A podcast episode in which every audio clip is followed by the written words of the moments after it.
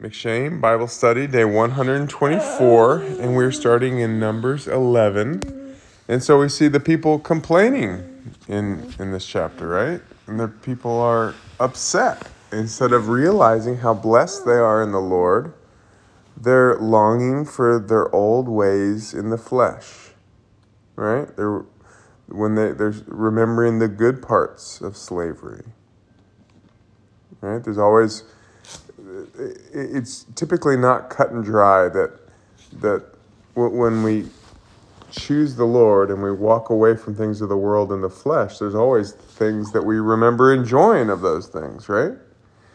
And but instead of realizing how blessed they are, they're complaining about what they've had to leave behind. Well, we had meat whenever we wanted it. Now we just have manna to eat.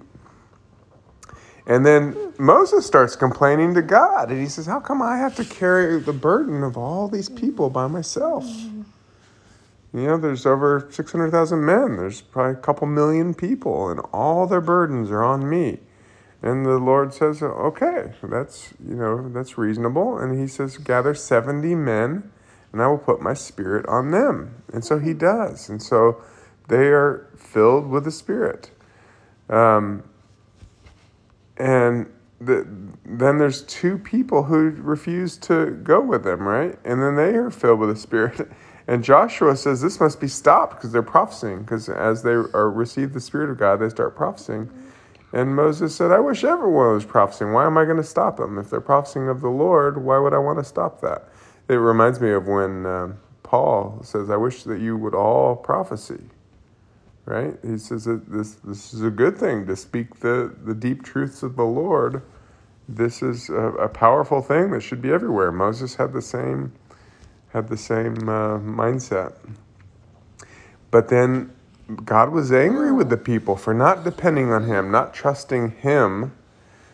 And so he after they received the quail, they received a ton of quail, more than they could imagine. And uh, and then a a uh, be careful what you wish for sometimes, right? If you're you're that desperate to have something that's not up from the Lord's hand, a plague comes on the people. Right? And then 25, then the Lord came down in the cloud and spoke to him and took some of the spirit that was on him and put it on the 70 elders. And as soon as the spirit rested on them, they prophesied, but they did not continue doing so. Well, I'm kind of going out of order here. I already talked about these things. Yeah, 29. Are you jealous for my sake? Would that all the Lord's people were prophets, that the Lord would put his spirit on them. And then 33. While the meat was yet between their teeth before it was consumed, the anger of the Lord was kindled against the people, and the Lord struck down the people with a very great plague. Um, they had not fully recognized or fully received that they were a set apart people of God and God needed a people that trusted Him and depended upon Him and did not look to the world for their pleasure, but looked to Him for their pleasure, for, for their sustenance, for who they are. Started to see themselves as we're children of God. You know, we, we have something higher to trust in and believe in. Next is Psalm 48. And actually, on that point, you know, uh, the Rastrelli family, they're from uh, Lucca, in Italy, and uh, we we didn't when mom and I were there. We didn't go there. I, I was I didn't actually start reading about Lucca until we were we already had an itinerary, and we're on a train. I start reading about it, and I start reading. It's a walled city. I'm like, oh, that would have been cool. We should have gone there, but uh, we never did. So Psalm 48 is a really cool. Um, I, so I've just I, I've just been reading this morning uh, Revelation 18 through 20, and uh, a lot of similarities. I actually thought about this even in the the last uh, the chapter of Numbers that we read. Um, but he he's first he starts talking about the the greatness and the beauty of Mount Zion, right? The the risen God's people. This is very it, it's very prophetic of kind of the end times. It talks about the beauty of God's people and His you know, set apart people. But then four, he talks about the kings assembled. As soon as they saw it, they were astonished. They were in a panic. They took flight. Trembling took over them, like anguish as of a woman in labor. Um, the ships are sh- are uh, shattered. the ships of Tarshish. So you see um, the the people. This is exactly what John sees happening in the end times: is that people of the world system, all of a sudden, kind of uh, destruction coming on them, but then God pulling up a people to make Himself glorious in a set apart people. And so then we see that we have thought, this is nine, we have thought on your steadfast love, O God, in the midst of your temple. As your name, O God, so your praise reaches to the ends of the earth. The right hand is filled with righteousness. Let Mount Zion be glad. Let the daughters of Judah rejoice because of your judgments. So walk about Zion, go around her, number her towers, consider well her ramparts, go through her citadels, that you may tell the next generation that this is God, our God forever and ever. He will guide us forever. So God, you know, talks about in our day a kingdom coming that will never end, right? This is a city of God, the city of Zion. And so this this picture is the same. It's it's a, depicted a little more clearly in Revelation, but this is pointing to all these same things. So we're starting Isaiah, and um, Isaiah is just an awesome book. I mean, even the Jews look to him, I think, as the greatest prophet, um, at least writing prophet. He, Elijah's held up as like a great prophet, but we don't have writings from him, right? Isaiah has a long, wonderful writing full of uh, just incredible prophecy, things that have already happened, things that will happen.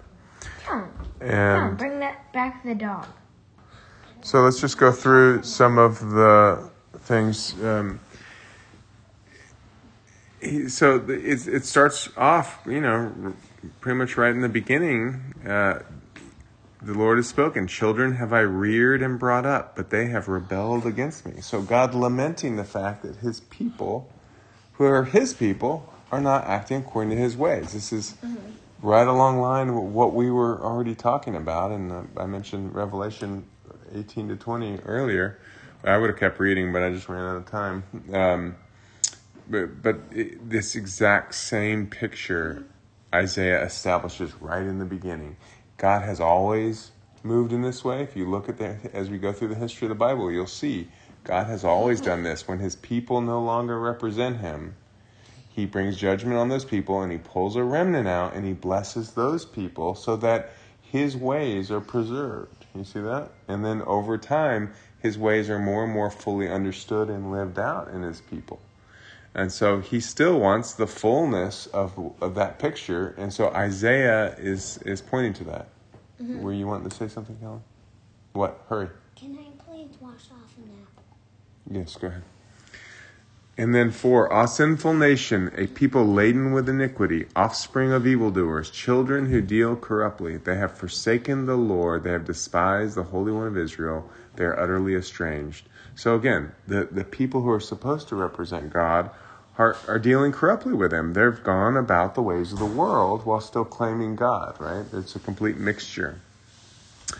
And so, going down to seven, we, we see uh, destruction. The country lies desolate, your cities are burned with fire, and your very presence, foreigners devour your land.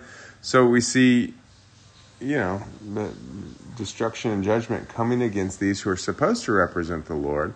But eight, and the daughter of Zion is left like a booth in a vineyard, like a lodge in a cucumber field, like a besieged city. So the true Zion, there's hardly, you know, much left. Nine, if the Lord of hosts had not left us a few survivors, we should have been like Sodom and Gomorrah. So he says there is a remnant left over, right? That preserves his way, that lives for his way. And then and then God goes on about the sacrifices and offerings. They go about sacrifices and offerings. Uh, it's a picture of religious ways. He says, "I don't care for your religious ways." I this God said this so many times over and over again in the Old Testament, but the people never understood because God had set up the sacrifices and offerings, right? And so, how do we put those two things together? Because the, the people of Israel never really did. And what it was was I, I'm not looking for you to have a religion that you check off these certain boxes. I did this and I did that, and therefore I'm good with God. Now I'm going to live just like the world. He says, No, that is not my purpose or my plan for you. I want you to live with me, for me, through me, and in me, and then I will bless you. And so he says, Bring no more vain offerings. Incense is an abomination to me. New moon and Sabbaths and calling of convocations. I cannot endure iniquity and solemn assembly. Um, and then, so 18, Come now, let us reason together, says the Lord. Though your sins are like scarlet, they shall be as white as snow. Though they are red like crimson, they shall become like wool.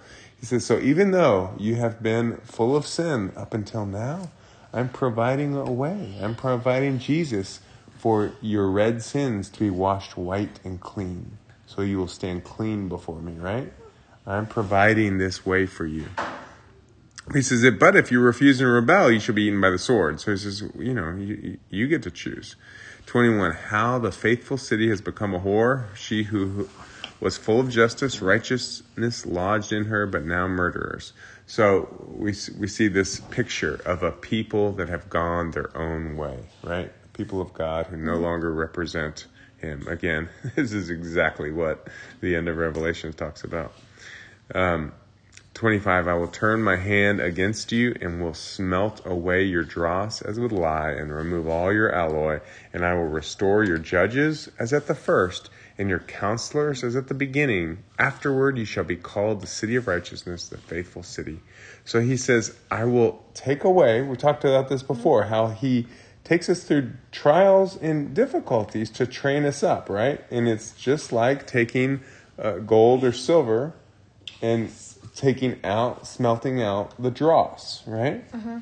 So he's saying that here again, that he uses this process to remove all your alloy, to remove the ways of the world, the ways of the flesh from us, so that we become a purified people that live for Him. I was I was thinking about earlier that it's like in this world we live in a two dimensional. People always think about heaven as like some far off place, without realizing that the heavenlies are all here. It's more about. Do you guys know what a dimension is?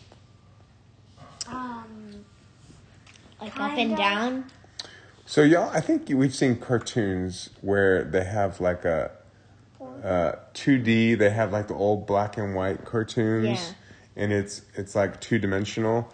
And then all of a sudden they rip through, they break through, and it's all color and it's like three dimensional, right? And it mm-hmm. seems like they're coming off the screen and everything. Yeah. Well, it's kind of like that. The the realities of heaven is more like adding extra dimensions to our life. So we have a lot more fuller existence. We have access to the throne room of God. There's there's just so much more than the 2D existence of the worldly life. You see that? When when God uh, put the cherubim with the sword at the at the Garden of Eden to cut off access to the tree of life. It was not like some hidden place. It was it became a hidden reality. And Christ made it possible for us to enter back into this reality.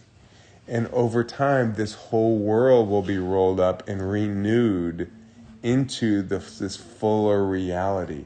But in the meantime, he gives access. So Jesus had the full access of this kind of reality, even in the earth, right? And he, he provided a way so we can have that same access. Does that make sense? Mm-hmm. So he has to remove the alloys from us, right? He has to take us through this process, this uh, baptism of fire. And then he will restore judges and counselors in order to help the people grow up, right? Mm-hmm. So we, it's important to recognize who is, who is above us in, in the Lord, teaching us and growing us as a judge and a counselor.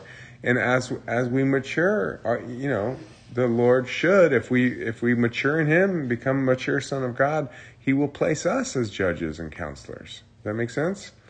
The, the, the thrones in the heavenlies that have been occupied for thousands and thousands of years by Satan's kingdom Mm-hmm. Those aren't meant for his kingdom. Those are meant for the mature sons of God. That makes sense? mm-hmm.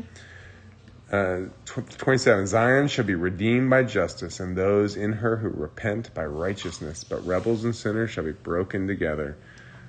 Um, and, and he says, 29, For they shall be ashamed of the oaks that you desired, and you shall blush for the gardens that you have chosen. Is there anything wrong with oaks and gardens? No, but it's saying you've chosen, to these people, you've chosen worldly ways instead of my ways. And so you thought, oh, I have these beautiful oaks. Oh, I have these beautiful gardens. He says, but there a day will come when you realize there's something so much better than just the things of this world. Make sense? Mm-hmm. And we wrap up in Hebrews 9, and it's really amazing how all these chapters are tying together, and, and also for me with what I read this morning. Um, so he starts talking about the tabernacle, right? He's talking about, or the temple. Um, he's talking about, look, there was a Holy of Holies, and then there was a holy place. Only the priest could go into the holy place, right? You, the regular Levites were all out in the outer court, and they loved to visit and visit the outer court. That was a wonderful thing, but they couldn't go any deeper in. Most the people of God, right? Only the Levites could go into the holier place to serve, and the or the priests, and as far as the Holy of Holies, only the high priest could go and only once a year. Okay? This is like a picture of God's throne room, right? This is where the presence of God was. And so he's he, you know he's talking about what it was like above it were the cherubim of glory overshadowing the mercy seat of these things we cannot now speak in detail so he's just gotten a bit talking about the precious items that are they all have symbolism and he's saying, look, these are an amazing thing to spend time with the Lord, saying, what does mm-hmm. each of these represent to us? But I, he says, I'm not going to lay all that out for you. Seek the Lord. Five, six. These preparations having thus been made, the priests go regularly into the first section, performing their ritual duties, but into the second, only the high priest goes, and he but once a year, and not without taking blood, which he offers for himself and for the unintentional sins of the people. By this, the Holy Spirit indicates that the way into the holy places is not yet opened as long as the first section is still standing, which is symbolic for the present age. So he said, all these things are a picture to us of a new kingdom that is not made of sticks and stones, but made in spirit through people. According to this arrangement, gifts and sacrifices are offered that cannot perfect the conscience of the worshiper. So he goes on to say, he, he's saying, look, God set up all these rituals, but it never perfected anyone. It is simply a, for one, it was an important thing at the time for the people to go through. Like I said, there's been this progression through history. And so it was an important part of the progression. But no one was perfected from it. It, ha- it simply pointed to something bigger. Whoops, I just realized I wasn't recording that last bit. I guess that will wrap us up because our time is done here. God, uh, really, Hebrews, what chapter was that? God bless you. Was it Hebrews 11? It was, it was, it was an amazing ending to this topic that we've been on. Hebrews 9. So I recommend it. You check it out, but I, we just spent quite a few minutes talking about it and we weren't recording. so God bless you.